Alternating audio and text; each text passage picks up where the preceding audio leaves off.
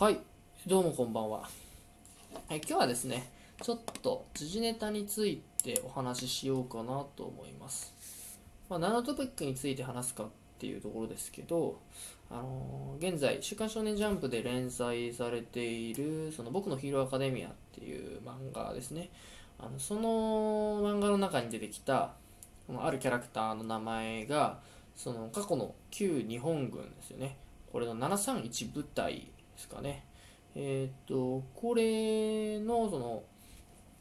人体実験とかをしていた部隊だそうなんですけど、まあ、それにおけるその中国人の捕虜の人たちをそのマルターと呼んでなんかそういう実験をしていたっていう結構凄惨な出来事がありましてでそれをそのですねあのキャラクターの名前がちょっと想起させる名前なんじゃないかっていうところで批判を受けてますっていう話についてちょっと喋っていこうかなというふうに思っています。で結構最近こういった話を聞くたびにその漫画家であったりとかそういう創作者ですよね、まあ、そういった人たちの考慮をすべきというかししなきゃいけないすべきとも言い難いんですけどなんだかまあすべき事項が結構多く増えすぎてしまってなんかすごく窮屈であのクリエイティビティを、うん、創作性をもっと発揮できないようななそういうなご時世になってきているなっていうのを強く感じてます、まあ僕はあの別に何かそういう創作者っていうわけでもなくてあのあくまで一視聴者であって一その読者でしかないわけではあるんですけどやっぱりそういうのを強く感じています。で3ヶ月前ぐらいにもまたちょっと毛色は同じか違うかはよくわからないんですけどちょっとこれ似たような感じの出来事がありましてあの同じくジャンプ連載中の「その鬼滅の刃」ですね。今アニメとかのおかげで結構爆発的なヒットになっている本作品なんですけどあのアニメの方の多分挿入歌とかだなのかなと思うんですけどイスラム教でその使用されている礼拝を呼びかけるアザーンと呼ばれるその音声ですね。これが使われていたっていうところでその関連商品の出荷停止と在庫回収を行うようにっていうような出来事が、まあ、過去に3ヶ月前にありましたと。でこの宗教とか社会問題っていうのはやっぱりその 一概にあの無視しようとかあの言えないような結構シビアな問題ではあるのでやっぱりそのそういう創作者とか漫画家とかであったり何かを創作する人っていうのはそれなりにちょっとこのこれから先のグローバル社会とかですね。まあダイバーシティダイバーシティはちょっと違ってくるかもしれないんですけどそういった社会の中である程度その理解であったりそういうものがあるっていうところ認識をする必要もあるのかなというふうに思うんです。ただ正直そういった努力って限界があると思いますしあのそんなことをいちいち気にしていったらあの何も作れなくなると思うんですね。なのであの僕として思うのはまあ先2つについてちょっと難しいところもあるとは思うんですけどやっぱりその読者であったり視聴者であったりその作品の受け手がちゃんとなんかもう少しあの自分の宗教観とか、えっと、価値観とかそういう国民性とかそういったところとは一旦物事を切り離してある意味その他者の視点に立った上で特に他者がそういう意図を持ってやっていないということを理解した上でもっと寛容になっていくべきだと僕は思っています。で本当にそれこそ重箱の隅をつつくようなことをしない。っていう姿勢がその物語とか作品とかの受け手に求められているのかなというふうに思っています。で先に挙げた2つの例っていうのはま正直あの宗教それこそ宗教性とか国民性とか国民性とかですね。結構あの難しい問題になってくるのでまあ一概にこうそれはダメとか言いづらいカテゴことなのかなと思うんですけどあのこれちょっとまた今からお話しすることをまた経路が変わってくるんですけど例えばその SF とかがこれは顕著なのかなというふうに思うんですがあのなんかこの SF のなんかこういうことは実際にはありえない、えっと、ここはもっとこういうなんか物理法則が働いてああなるんだとかその漫画の SF とかにいちいちツッコミですね。あとご都合主義とかにツッコミを入れるような、えっと、野望な人がいて。まあその世界観ですよね。あとは作品独特の世界観に対してそこは矛盾しているとか論理が破綻してるよとかいうその重箱の隅をつくように言ってくる人いると思うんですよ。で、えーと、そういった人たちがじゃ増えてなんか確実に今創作を行う人をですね。あのきっと肩身狭い思いをしていると思いますしもっと言うとその最近ですねなんかアニメ化とかよくそのされているアニものを見るじゃないですか。その例えばなんかそのクールごとにそのアニメをこのアニメやりますっていう一覧表があったとして結構その中のあのアニメのあらすじとか見ていると、まあ、異世界とゲームとか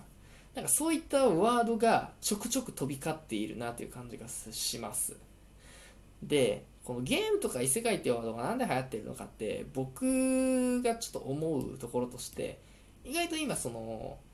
今言っているようなその受け手がそのいろんなところで重箱の隅をつつくようなことをしているっていうところがちょっと起因しているのかなというふうに思ってます。ちょっと今から話すこととかですね、あのさっきの2つの話題とはちょっとだけ、えっと、ベクトルがずれてくるお話にはなるんですけど、まあ、そういう重箱の隅をつくような人ですね、論理が崩れてるとか、っていう人が増えたからあの自分のオリジナルの世界観を作らずに要は既存のゲームとか異世界っていう、まあ、正直何でもあり何が起きても異世界だからゲームだからで許される、まあ、そんな設定ですよね。そういった設定が増えてきてしまってあのそれだったら正直あの突っ込みようはないんですよおそらく。そういう世界観についても。なんかそういうちょっと破綻が起きてしまっていてもあゲームだからね。異世界だからね。って。あのある意味そのもう免罪符みたいな感じなんですけど。でそれによってその自分でその創作者とかですよね。作り手が一から世界観世界をなんか面白いような世界を築き上げるほどなくなんかその既存の箱の中でしか行われないようなことが延々状態に延々となってしまって確実に創作物の面白みをがどんどん奪われていってないみたいなそんなことを思うわけです。まあ、正直あの僕個人としてその異世界とゲームっていうワードが出てきた瞬間にあこのアニメ漫画は絶対に読まないな絶対見ないなっていうちょっと一種のアレルギー反応のようなものをしてしまいまして実際見てみたら面白いのかもしれないんですけどねそういった中でも、まあ、ただどうしてもなんだかなと思うところが強くてそういった作品あんまり見ていないです。あといった感じであ結論というかまとめになりますけど書き手とかの創作を行う人は、まあ、多分あのやっぱり考慮すべきところでもあるとは思うんですよ。正直なところ。ちょっとあるその全てが全て完璧にするっていうのは無理だと思いますしあのそれをやりだすともうキリがないんですけど、まあ、そういったところではちょっと配慮する必要があるのかなと思いつつもそれとは別にやっぱり受け手ですよね。受け手がもっとその重箱の隅をつつくような、えーと、ことをせずにある意味その相手の客観に立って別に相手はそういった意図を持ってないんだ。だからこそそのえっ、ー、と、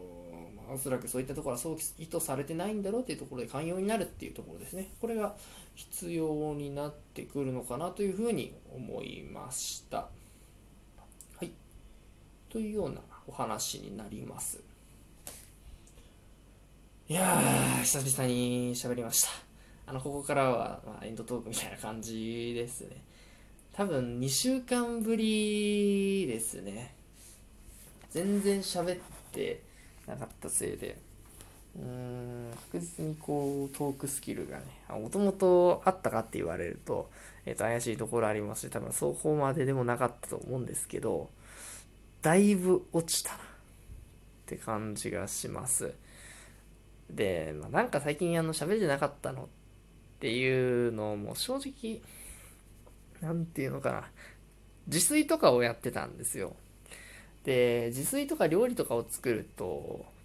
どうしてもその初めてのことなのですごい稼働を取られてしまってなかなかこういったことをやるような時間に回せないっていうような状態が発生してしまってます。こ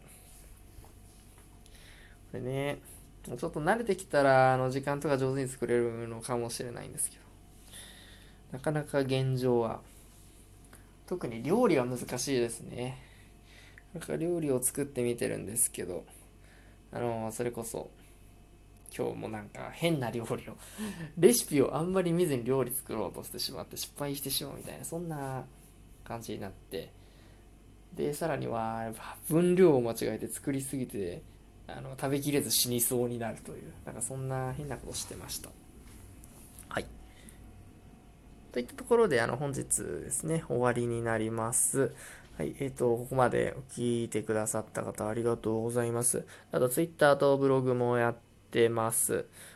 もし、あの、お暇な方いれば、ツイッターの方については、フォローブログの方については一度ですね、えっと、ツイッターのアカウントからリンク飛べるようになってますので、えっと、まずはツイッターの方を見ていただいて、まあ、もし興味が湧きましたってなったら、ツイッターの方フォロー、あとは、えっと、過去のラジオトークのバックナンバーとかも載せてますので、あの、そっちの方から飛んでいただいたり、あるいはブログですね、やってますので、そこの方から見てもらえると幸いです。はい。それではまた、さようなら。